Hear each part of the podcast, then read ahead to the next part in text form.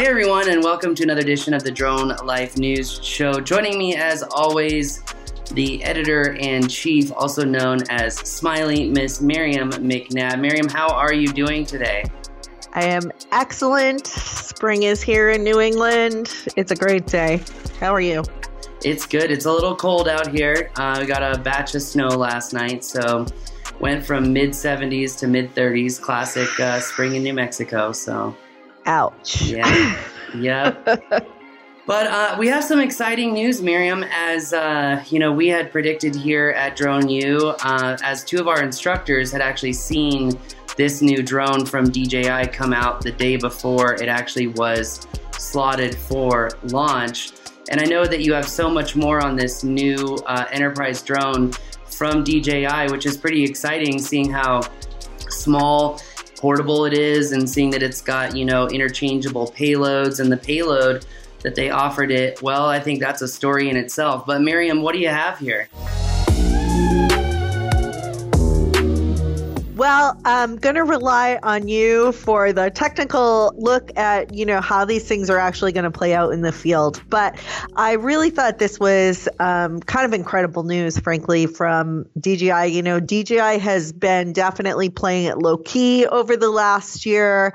Absolutely, they have an organization that's buttoned up, but they really have um, not been doing huge announcements over things. So I'm not sure that everybody saw what a big announcement announcement this was going to be. This is a new enterprise drone, actually, kind of a suite of products. So, some really significant things. This is the new M30 enterprise drone. This is foldable, portable, fits in a backpack, extremely weather resistant, comes with, for the first time, a drone docking station. So, we can talk about that a little bit more because, uh, boy, that the timing is just beautiful there with the BVLOS flight regulations kind of on the on the cusp with the ARC recommendations coming out and uh, hopefully an NPRM to follow. So they are uh, providing now a docking station which would enable fully autonomous remote operations. So, you know, the idea being that you could have that drone operating 100 miles away from yourself. They have uh, up upgraded controller. They've got a new ZenMuse camera that is going on their Matrice series, also really exciting. So, what are you hearing kind of from your instructors and what's the reaction of the pilots about these about these features because I'm sort of looking at the specs thinking okay, this is this is kind of impressive. But um, you know, I mean, of course, the proof is going to be out in the field with the pilots. Yeah, and you know, again, speaking uh, without experience on it just yet, we've already got one on its way here. But having that triple camera payload with 200 times zoom is it really kind of changes the way that I think we're going to uh, think about buying drones. You know, as there have been other American manufacturers talking about just how close they can get their drones to various objects for inspections and mapping and all of that. And this drone and the, the powerful payload that it does offer really kind of negates that issue as a whole, being that you don't have to really be that close. You don't have to really be uh, in a more dangerous situation in order to uh, make these jobs happen. I think it's really cool seeing the redundant battery system you know, uh, it is foldable, it is portable, but we're still talking a fairly sizable drone here. And you know, Miriam, we had heard rumors and speculation that DJI had already stopped the production on the Phantoms, kind of expecting to empower a, a new mapping drone. And the fact that this H20N, I believe is the name of the payload, has a laser rangefinder, I think is really going to add, you know, new elements uh, to getting jobs done, making it more efficient and more effective as a whole. You know, I think that this is an awesome drone. I think this is kind of what the industry needed. Uh, I'm really excited for it. I will just say that uh, I think that this is going to empower so many operations in just one little drone. So I hope that we see DJI support this aircraft for years to come, kind of like we've seen with the Phantom and whatnot. And uh, again, I think it's going to make a lot of competitors kind of uh, shiver in their shoes a little bit because this is this is not just a, a new competitor. I mean, this is this really takes uh, the offerings to a new level or multiple levels higher. And I know that you said that uh, you think that the timing of this release is quite interesting because uh, what we just heard from that BVLOS ARC. So, so why do you think that the timing is important here? Well, here what I'm really referring to is the docking uh, mechanism. And when you talk about this docking mechanism, this is designed to enable a whole different set of operations that we haven't really seen DJI get into anymore. This is uh, uh, before, sorry. This has been sort of the bailiwick of, um, you know, starting way back uh, before through 2020, the Airobotics system in Israel. I don't know if you remember going to shows 2018, 2017, and, and you would see the Airobotics um, system, which was absolutely massive, a huge, huge, huge docking box designed to uh, automatically charge and protect that drone so that it could operate remotely on a remote site to complete surveillance missions that has shrunk down with products like Percepto, another Israeli company. And, you know, Percepto has had a lot of luck getting uh, BVLOS waivers on industrial sites around the world.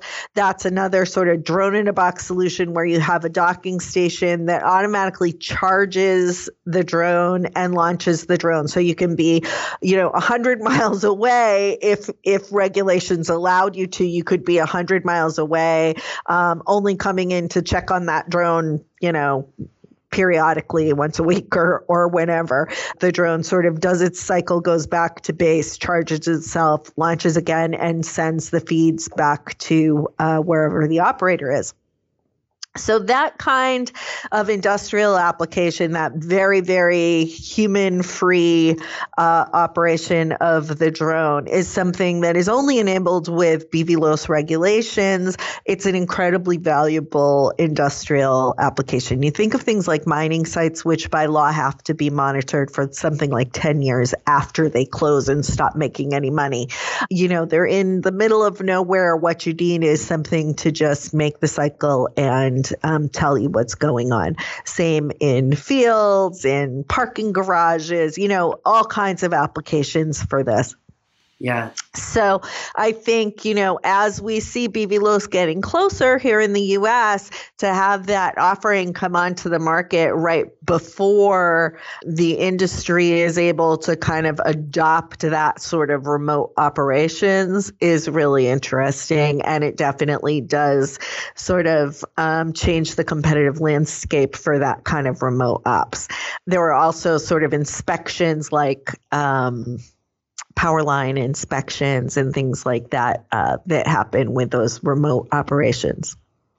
So, one question I want to ask you before we get into, because I want to talk a little bit more about the BVLOS ARC. I know that you guys dove into the new pilot recommendations from those ARC recommendations, and I want to dive into that. But one question I'd like to ask you is when I was looking at all of the materials for DJI's new drone, it really is it's a it's an all-in-one in the sense that it does cross industries. So this is not a you know ag drone or a inspection drone or a public safety drone specifically. It can be used across in industries. That being said i think there are a lot of new features that are definitely targeted at public safety and a lot of new features definitely targeted at industrial inspections. You know, when you're talking about that standoff distance, that's something critical for both public safety and for inspectors. You know, you just don't want to be in the danger range, whether danger range is talking about like where the criminal activity is happening or where the nuclear power plant is. You really want to just be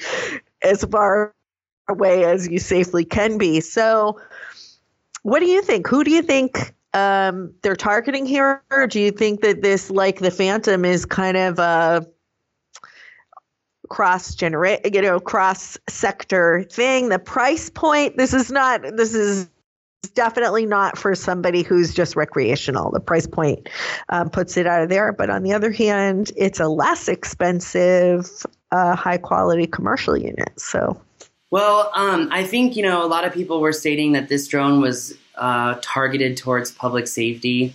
But when you do look at some of the features, you think of like power line inspections at standoff distance, right, to avoid those coronal ejections on those big power lines. I think it's a it's a powerhouse tool for that. From solar inspections, power line inspections, uh, communications inspections.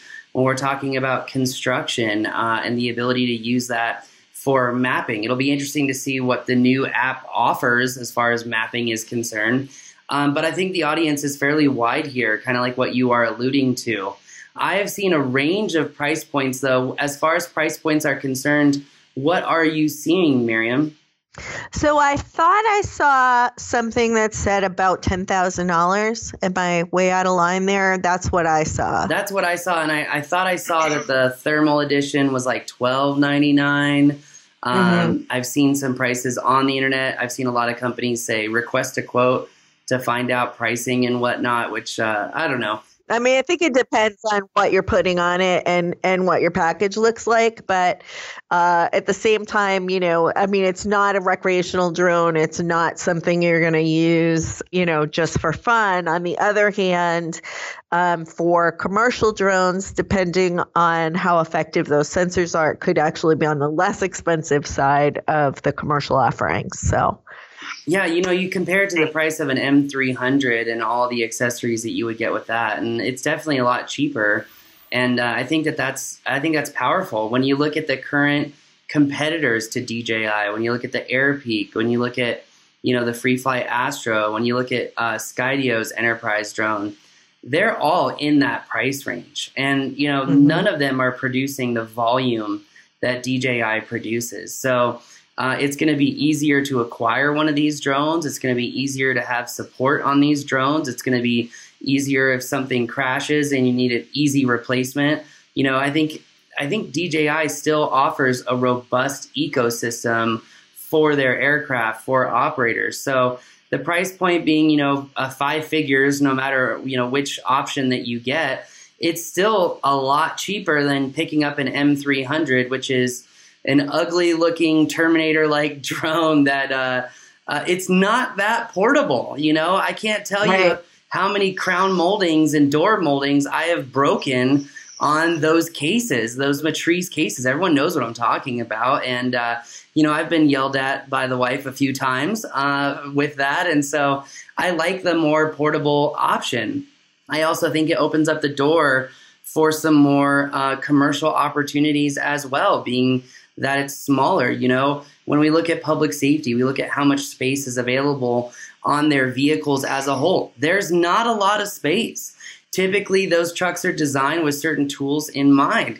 And so you don't really have a lot of free space in those things. And, you know, I think DJI was cognizant of that. And, uh, you know, I, I, really think too um, that this drone is probably the most robust offering that we've seen in a compact platform, I think, ever. You know, we say compact platform, though, I think that's a relative term because this is still a fairly sizable folding drone. You know, this is this is not a Mavic 3. I would say consider two or three of those as far as width is concerned, uh, you know, and uh, depth as well.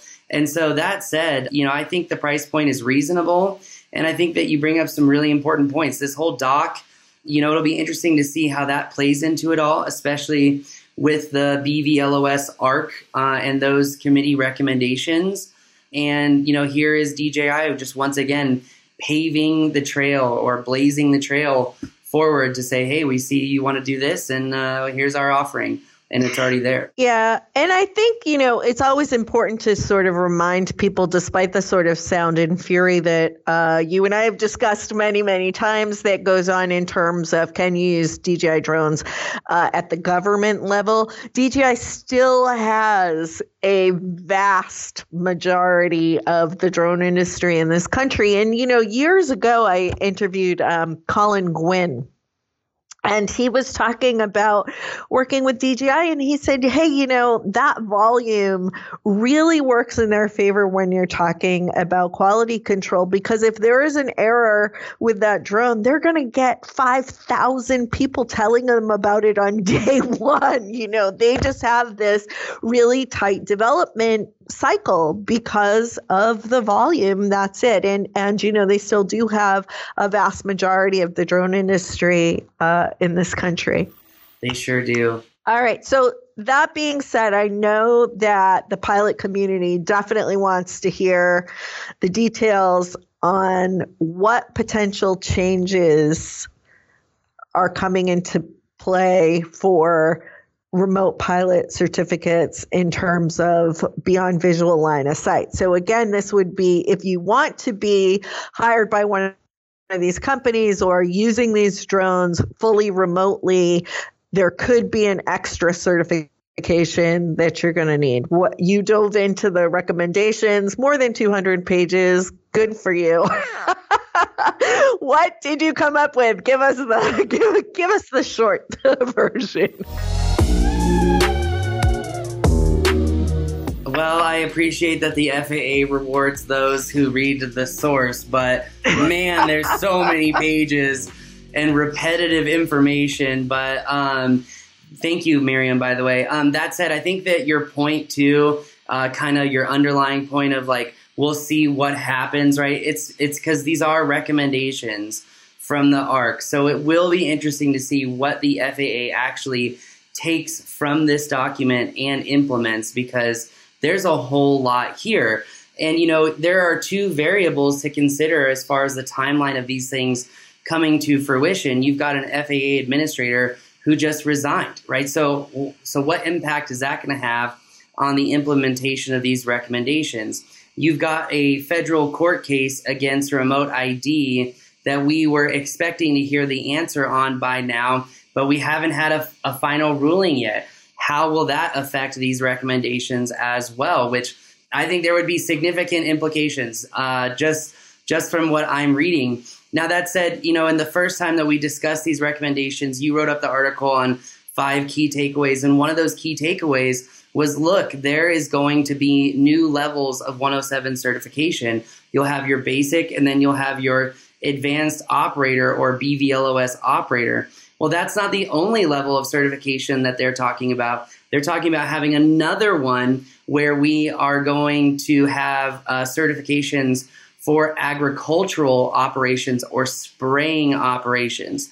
But there's a key differentiator here because they break up those agriculture or spraying operations and they were they were careful about how they labeled this because spraying can be not just agriculture as we're learning with companies like uh, Lucid Drone Tech, where they're using wind high-rise window cleaning and spraying. You know, there's a there's an awful lot when it comes. Absolutely. comes. It could be fire yeah. prevention, right? You could be spraying fire retardant. Absolutely. That's a really good point. In fact, we could use an autonomous drone with some Purple K fire retardant just for our office with all those battery fires, you know? I'm just kidding.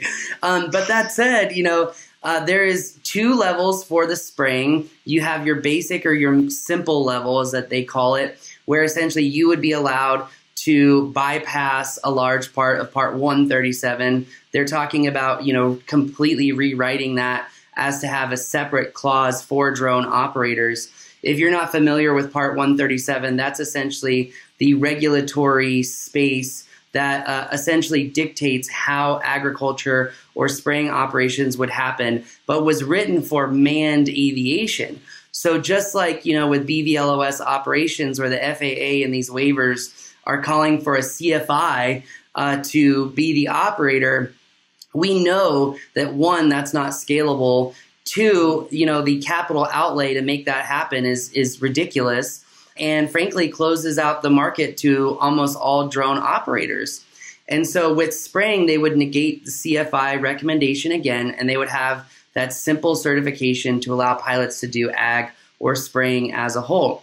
But then they're talking about a more complex certification that would even change the aircraft's uh, characteristics, meaning that they would allow for heavier drones up to 200 pounds is what they were talking about. So that's a big difference from a 55 pound drone. You know, with a 200 pound drone, a lot of people are like, what drone would weigh 200 pounds? Think of the Yamaha R Max helicopter. This is a drone. It is a traditional rotor or bi rotor setup.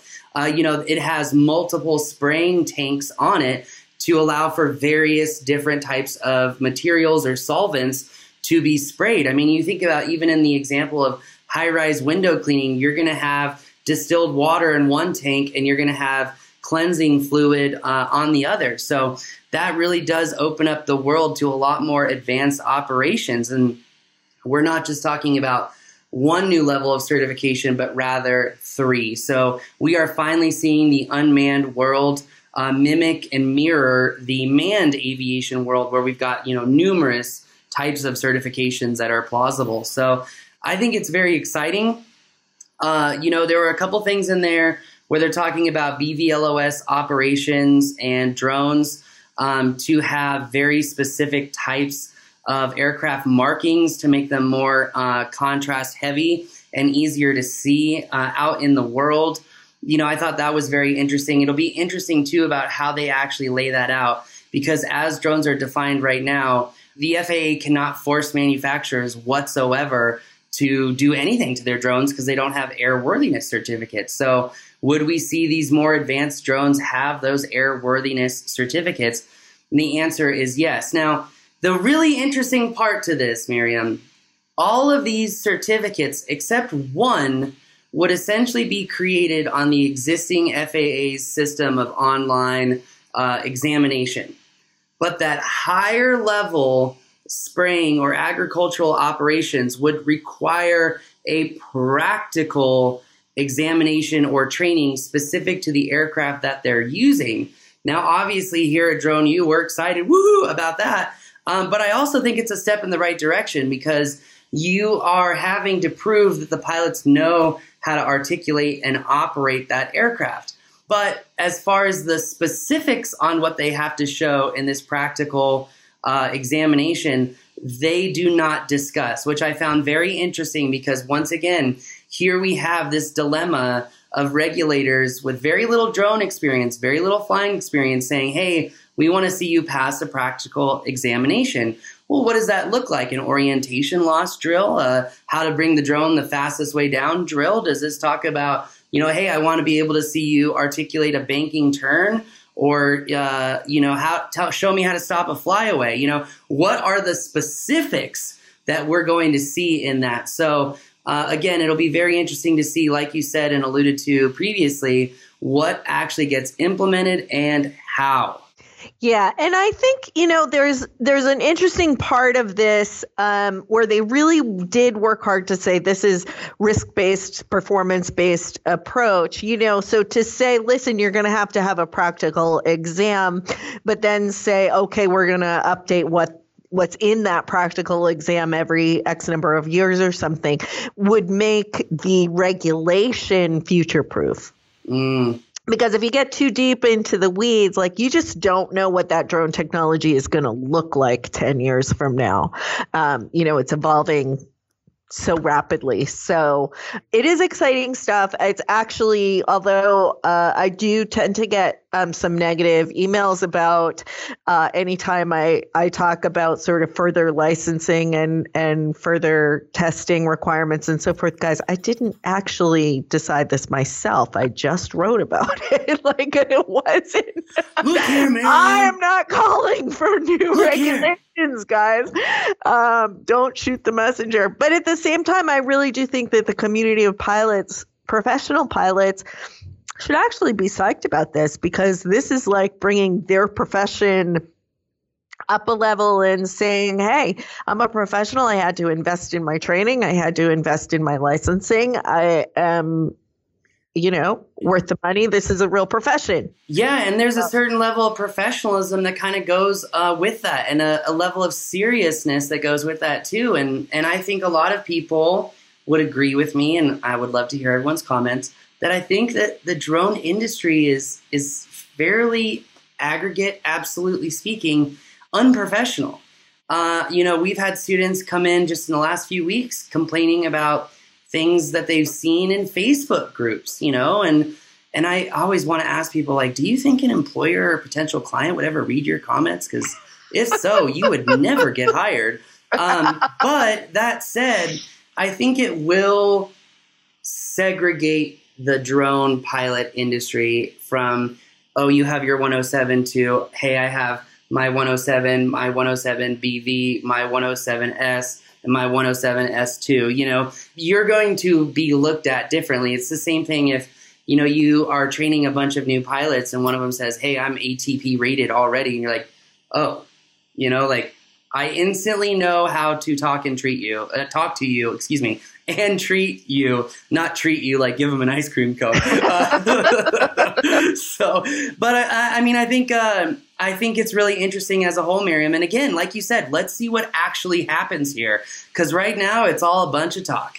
Yep, yep. But exciting stuff on the horizon. Again, super interesting that DJI sort of comes out with this product that will enable um, real autonomous BVLOS operations uh, in future. And I'm looking forward to hearing more from your and and you all watching this uh, about what you think about the new DJI offering. Yeah, it's going to be very interesting uh, indeed, to say the least. So, well, Miriam, thank you so much for joining me as always today. Greatly appreciate your time, and uh, thank you. And I will see you next week.